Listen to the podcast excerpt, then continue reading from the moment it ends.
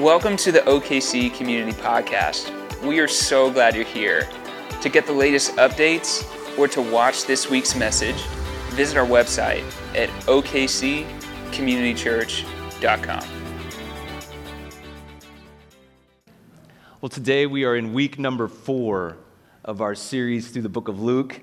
And I want to get into a part of Luke chapter 2 where there's a story that I want to unpack for us a little bit today because I believe it has some encouragement for us. I believe there's some things that are going to really help us get fully present, if you will, in His presence. And so it's in Luke chapter 2, starting in verse 22. We're going to jump right in. Here we go. When the time came for the purification rites required by the law of Moses, Joseph and Mary took him to Jerusalem to present him to the Lord. So this is Jesus. The him is Jesus. Jesus is still a baby. So we're still talking about newborn baby Jesus here, right? Verse 23 As it is written in the law of the Lord, every firstborn male is to be consecrated to the Lord and to offer a sacrifice in keeping with what is said in the law of the Lord, meaning a pair of doves or two young pigeons. Take your pick, you can sacrifice either. So, every Jewish baby would eventually go to the temple with their, for their parents to offer some sort of ceremonial sacrifice to receive blessing. Now, just so you know, this is not like a quiet, sleepy Saturday morning going up to church to get your, you know, infant baptism kind of moment. That's not what's going on here. He's going to the temple, and the temple is like the center of, of Jewish life, religious life, ceremonial life, even social life. There are hundreds, probably thousands of people at this temple what the parents of Joseph and Mary are taking Jesus to. It's probably chaos. There's a lot going on. The temple is sacred, but it's not sacred like you and I think of sacred. It's not like prayer room, peaceful sacred. It's like bloody altar, screaming prayers. It's like bellowing goats, squawking birds. It's that's the scene. I think sometimes we, we picture like peace, and it's like, no, it's chaos. And the Prince of Peace is entering as a baby into this scene of chaos, and he's about to have this really powerful story. I love this amazing picture that Luke gives us, by the way. Luke gives us probably more than likely, he got this story, this account from Mary, the mother of Jesus. That's where he heard this story, and that's why we have this picture of this moment in the life of Christ. And it says this We'll keep going. There was a man in Jerusalem called Simeon. Everyone say, Hi, Simeon. Hi, Simeon. We're going to talk about this guy today, who was righteous and devout. He was waiting for the consolation of Israel. If you've ever wondered, what does that mean?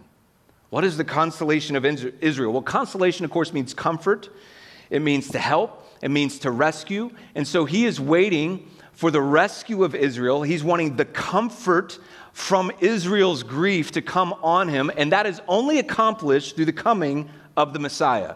So, in other words, he is waiting on the Messiah, which we are familiar with this feeling if you've been a part of this church for any amount of time as we continue to hopefully wait on revival. It's a similar kind of waiting where we're waiting on the Lord to move in a powerful way. We want to see God do something in our days that would not have been done previously. And this is what Simeon is doing. He's waiting, and it says he's waiting for the consolation of Israel. And then get this it says that the Holy Spirit was on him. It had been revealed to him by the Holy Spirit that he would not die before he had seen the Lord's Messiah. He wouldn't die before he had seen the consolation of Israel. And then, moved by the Spirit, he went into the temple courts. So Simeon enters the fray, right? The chaos of the temple. The Spirit moved him. When the parents brought in the child Jesus to do for him what the custom of the law required, Simeon took him in his arms and praised God. So picture this Simeon in the middle of thousands of people immediately recognizes Jesus. And he immediately recognizes who he was and he begins praising God. Now, there's a lot to unpack here, but this, this man, Simeon, he is in rarefied air to have the scriptures say about him that he has the Spirit of the Lord on him, that the Spirit of the Lord was upon him. That particular language isn't used all that much in the scriptures, especially prior to the Holy Spirit coming after the resurrection of Christ. We see it a few times in the Old Testament. You see a guy like Samson, he had the supernatural strength on him. You know that, those stories. If you know that story, he, he has this supernatural strength going on. He could push over columns of buildings and all these different stories about Samson. You see Moses where the Spirit of God comes on him. You see, you see uh, Joshua, you see David, and you see Elijah. You see just a very few people where the Spirit of the Lord comes on him. And of course, you have Jesus, whose ministry is predicated by that very statement that the Spirit of the Lord will be on him. And then you got this guy, Simeon. we don't know much about Simeon, but he is in rare air, right? He's in this space where not that many people have been, where the Spirit of the Lord is on him, yet we don't know much about him. He's just, it's described in the scripture as there was a guy from Jerusalem named Simeon. I think the message version says there was a dude, right? There was a guy from Jerusalem. He's just a guy. And he has this interesting moment. We don't know a lot about him. His moment with the kind of the biblical story is brief, but his brief moment is really, really encouraging for us to pause on and consider some things today because, like I said, Simeon is described as a person with the Holy Spirit on him. Now, why is that rare? Why do I keep saying that's rare? Well, Acts chapter 1, verse 4 and 5, this is what Jesus says about the Holy Spirit. He says, he says this after he's resurrected. He's speaking to his disciples, and he says, Do not leave Jerusalem, but wait for the gift. Now, the gift, of course, is the Holy Spirit but he says, The gift that my Father has promised, which you have heard me speak about. For John baptized with water, but in a few days you will be baptized with the Holy Spirit. So this is before Simeon occurs. The Holy Spirit hasn't even come in its fullness. But we're going to go back, go back to Luke 22. And I just want you to notice the description, right? The descriptions of Simeon is that the Holy Spirit was on him, that the Holy Spirit revealed to him, and that the, the Holy Spirit moved in him. So here's why this is encouraging today because I believe that the Holy Spirit wants to come upon us in his power, his presence, and his love. The Holy Spirit wants to reveal new things to us, and I believe the Holy Spirit wants to move in us. I wonder how many of us really want to have a relationship with the Holy Spirit that those things are true about us. That he's revealing things to us, new things to us, moving in us, that he's upon us. Right? Simeon's brief interaction with the Savior of the world gives us a glimpse of a person who I believe is just like us. Simeon isn't anybody that children's Bible stories, they're not, they're, they're talking about Samson and Moses. There's not many Bible lessons about Simeon, right? There's no action figures, there's no moments about Simeon in his life. He's just a guy. He's just a dude from Jerusalem. He's just a guy just like us. But yet, his great trait is that he's hungry for God. His great trait is that he's hungry for presence and revelation. So, this is a person that God's renewing presence was a part of him. It says that the Holy Spirit was on him, which means it's like, it's almost like this is what he clothed himself in, right?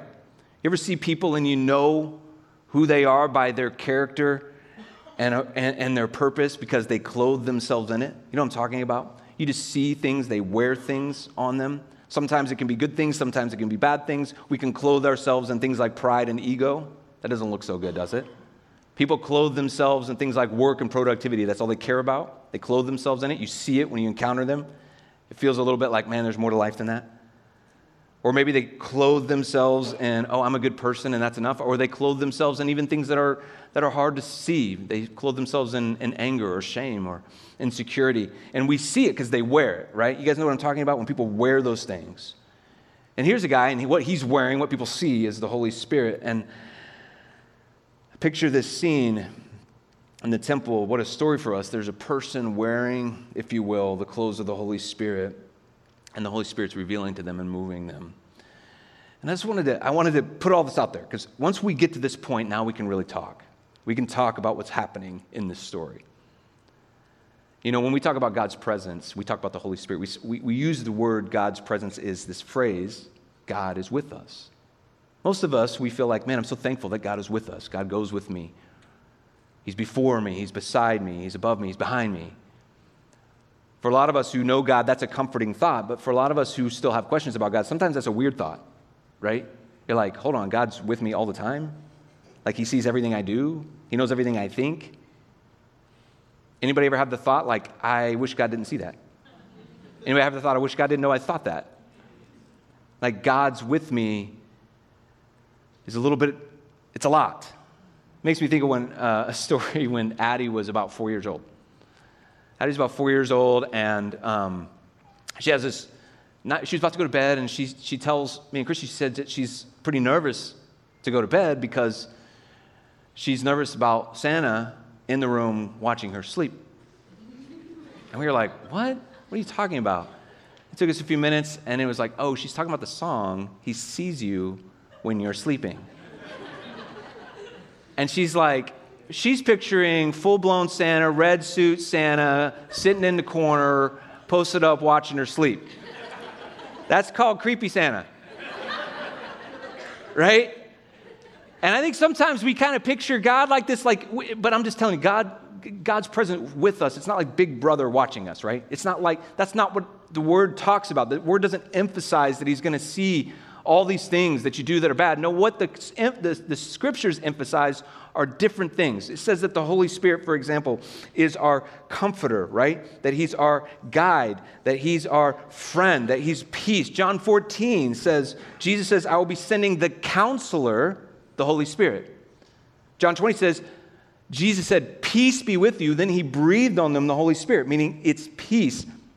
Acts 1 8 says, When the Holy Spirit comes upon you, you will receive power. These are different words, right? These are, this is a different understanding of the Holy Spirit. So Simeon had what I'd call the overflowing presence of God on him. A lot of us just have sort of a character trait of the Spirit, like a one like a one time encounter, like, oh, I, when, when the Spirit moved really powerful that one time, there was a spiritual moment. Or we say, I have the spiritual gift.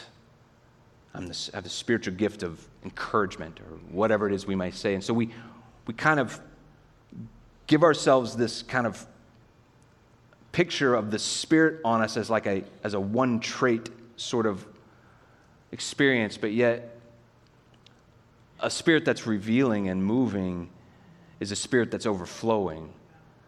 And, and, I've, and I've seen the overflow thing explained like this I have a uh, basic bottle of water here.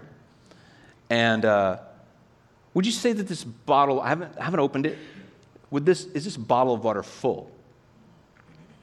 Now, you might, you might be ahead of me and be like, no, it's not full, but by industry standards, right? By industry standards, by the world standards, when someone says, hey, give me a bottle of water, I want to know an open full bottle of water, this is what they give you. And it's 95% full of water, and 5%, this little area here, full of air. So, what I'm trying to say is Fiji, Dasani, and Ozarka are, are setting a conspiracy against us. This is, no, I'm just kidding. Um, no, what's happening here is we call something full that really isn't full, right? And the only way to full that or to fill that for that to be full is I have to put more water in the in the vessel. Can I call it a vessel today because we're at church? The vessel needs something poured into it.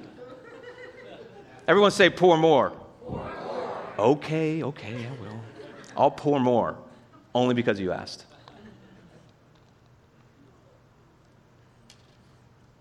This is called faith. I have my iPad right here. Oh, I got to take this lid off. That's called the Lord teaching me lessons. So we're just going to pour a little more. Doesn't even take much, and it starts to overflow, right? This is like basic, basic illustrations in Preacher 101. Right? I remember when I did that when I was 19, thought it was powerful. Now I'm looking at it going, why am I doing this lesson today? The only way this is full is when it remains overflowing. And when we describe a life with Jesus as being filled with the Spirit, A lot of times, what, that, what we think is, well, when I gave my life to Christ, the Spirit came in me and filled me. Right? And there's something that can never be taken from us when, through salvation. There is something that we contain that can never, never be taken through salvation. The Spirit's indwelling presence fills us. But if all I lean on is one experience of what happened with the Spirit, one moment that happened with the Spirit, my salvation, I will always contain a certain measure of the Holy Spirit, but I cannot live by what I contain or have experienced, but my life and your life must be about what flows from me. Only in the continual overflow of God's presence and of the Holy Spirit do we actually remain truly full.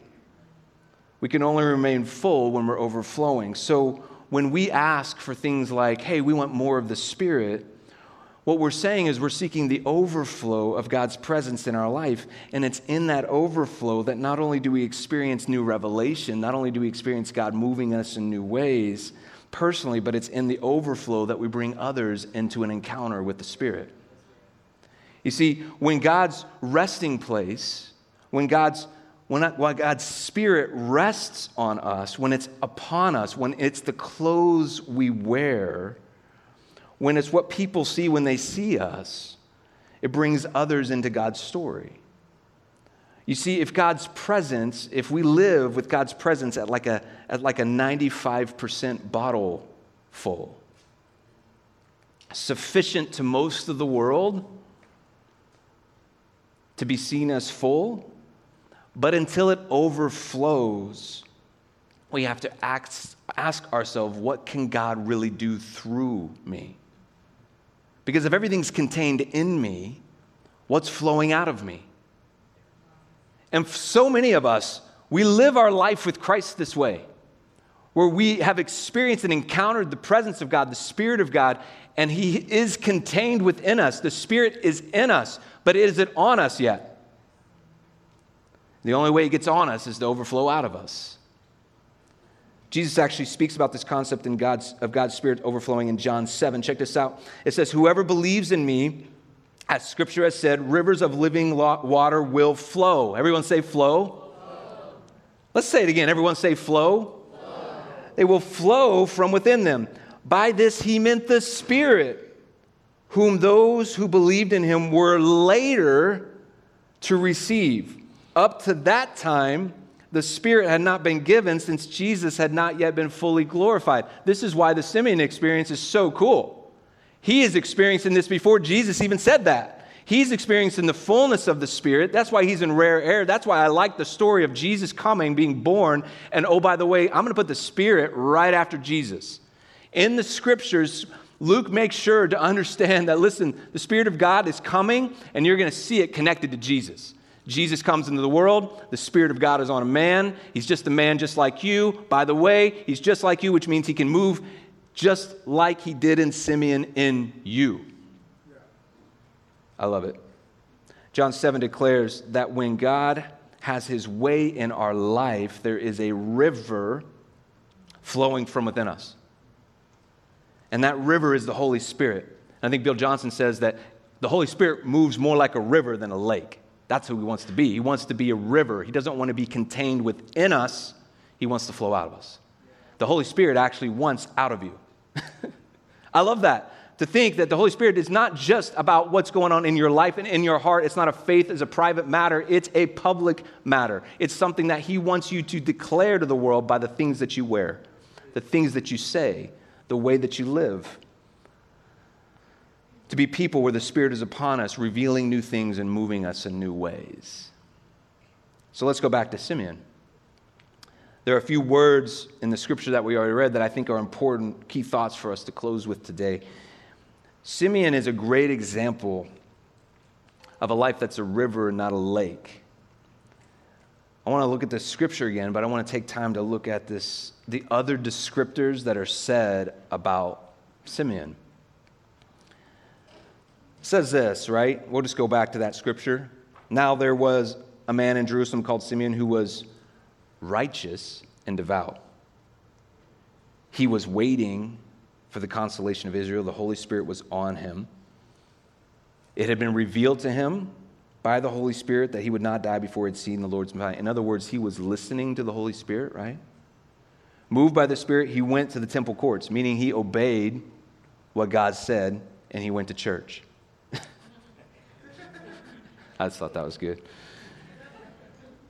When the parents brought the child Jesus to do for him what the custom of the law required, Simeon took him in his arms and praised God. These are just some of the things that are said. Think about this. Think if in three or four sentences someone said this about you that you are righteous, devout, waiting, listening, obedient, and praising. Oh, and by the way, he was also, the Spirit of God was on him. The Holy Spirit was revealing new things to him, and the Holy Spirit was moving him. That's a lot in just a few verses. You have to ask yourself, like, I want the Holy Spirit to do these things, but how does it happen? And I see these other words in Simeon's life, and I can't, I can't deny them. I can't go, oh, well, you know, the Spirit moves as the Spirit moves.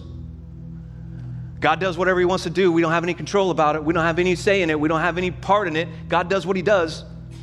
You know how many times we just think that the Spirit does what He does and we don't do anything in the process? Yet here's this guy, and he's righteous, he's devout, He's waiting, he's listening, he's obedient, he's praising. He's doing something, isn't he? Now, I've been that, hopefully, some form of that, and I haven't had the Spirit move like he moved in Simeon, but that doesn't mean that doesn't mean that he won't. So let's just talk about these few few character traits said about Simeon. It says that he was righteous. Now, if you're like, what does the word righteous mean? Well, the word righteous is the quality of living right in God's eyes, meaning your character, your conduct, and the command of God that you actually follow them, that you are righteous in the eyes of the Lord, that you're living right. I feel like righteousness has just been so minimalized in today's culture. It's just been so like, oh, that's equals legalism. It doesn't. I promise you, it doesn't righteous.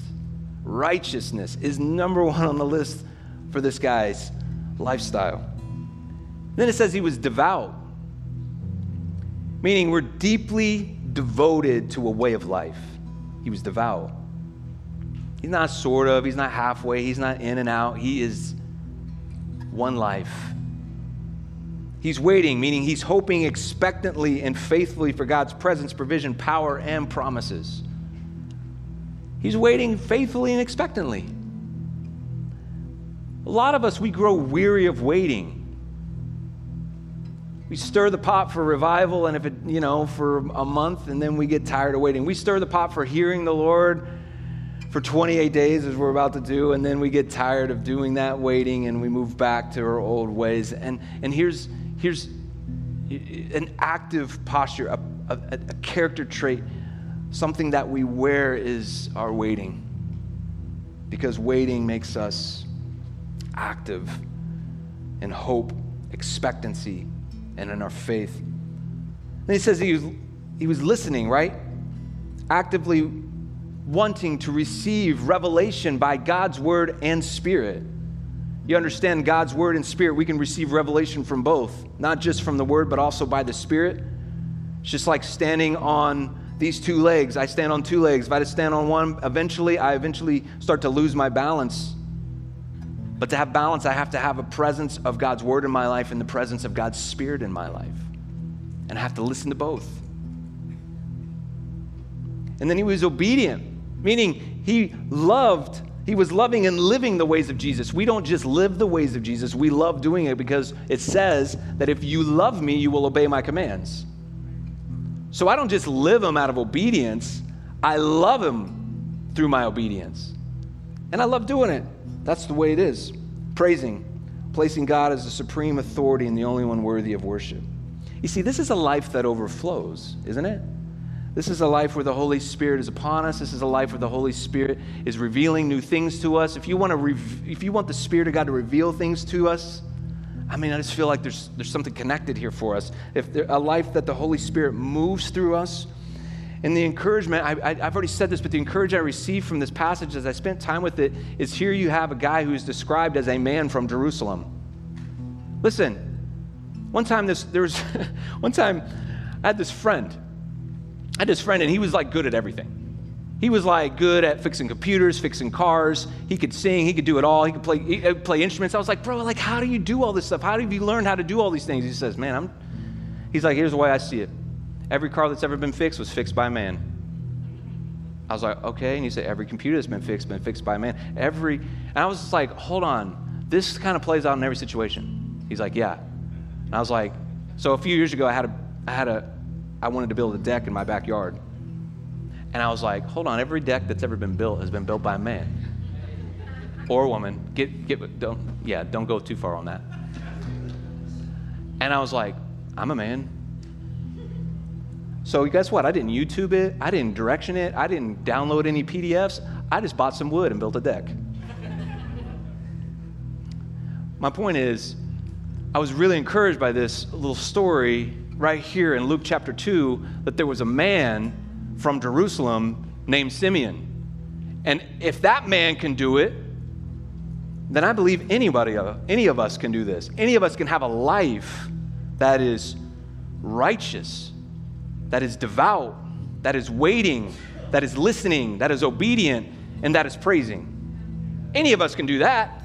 And if we do that, just perhaps, just maybe by the grace of God, we may get to experience the Spirit of the Lord on us we may get to experience the Spirit of God revealing new things to us and moving us in new and powerful ways. Maybe, just perhaps, maybe perhaps that'll be the grace of God that we get to experience that kind of gift. Oh, by the way, did I say it's a gift, right? What did Jesus say? What did Jesus say? He said, When you go to Jerusalem, I want you to wait on the gift that the Father has promised. Isn't it so interesting that we just get done celebrating Christmas and we always say that Jesus, and I said it last week, it was the whole message Jesus is the perfect gift. That's why we celebrate with gifts at Christmas. And then right after Jesus comes, there's this story of the Holy Spirit, and then Jesus later says, Oh, yeah, by the way, the Holy Spirit's the gift.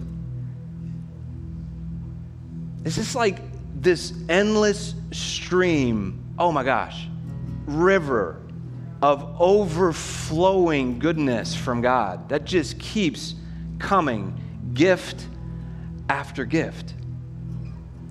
This, this is the good news of Jesus. We're, we're in chapter two and we're just getting started. He's still a baby, and we've gotten two gifts.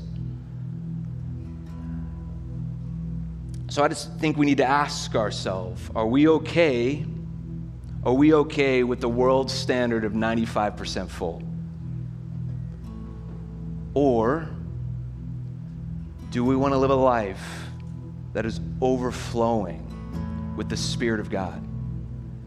And in order to do that, there's got to be a few things about my life that has to change. There's a few things about my life that have to reflect a life that wears the Holy Spirit on me because it has to be a life that's overflowing with the presence of God in me. So, as we close today, maybe you can get quiet, you can listen, and again, there can be a piece of you that just says, I want to be present in God's presence today. So, let me just pray for us. We're going to sing in a moment a song um, called Rest on Us. I love this song. It's about this idea, about the Spirit of God resting on us. May that be our prayer as we enter into 2022, as we end this year and start a new one. Spirit of God, would you rest on us? Would you just get quiet with me for a moment? Would we just pray? We invite the Holy Spirit.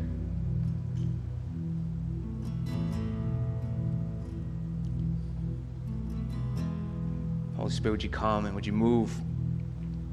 We give you this time. It's yours, it's not ours. We surrender it to you. We, we give it to you, and we ask that, Lord, you would. We just move.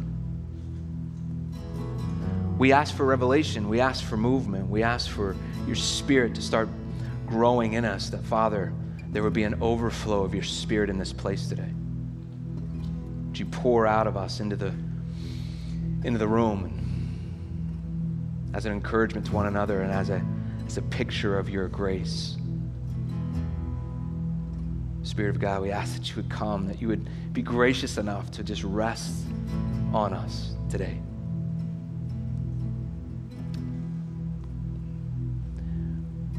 For a moment or so, maybe just on your own, just echo a prayer like that. Lord, would you rest on me? Would you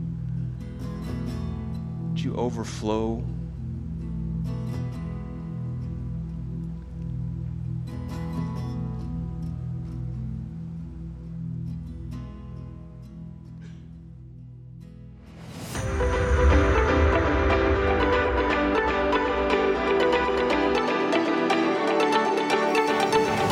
hope you've enjoyed this week's message. If there's anything we can pray with you about, or if you have questions about God, we'd love to talk with you. Please visit our contact page at okccommunitychurch.com.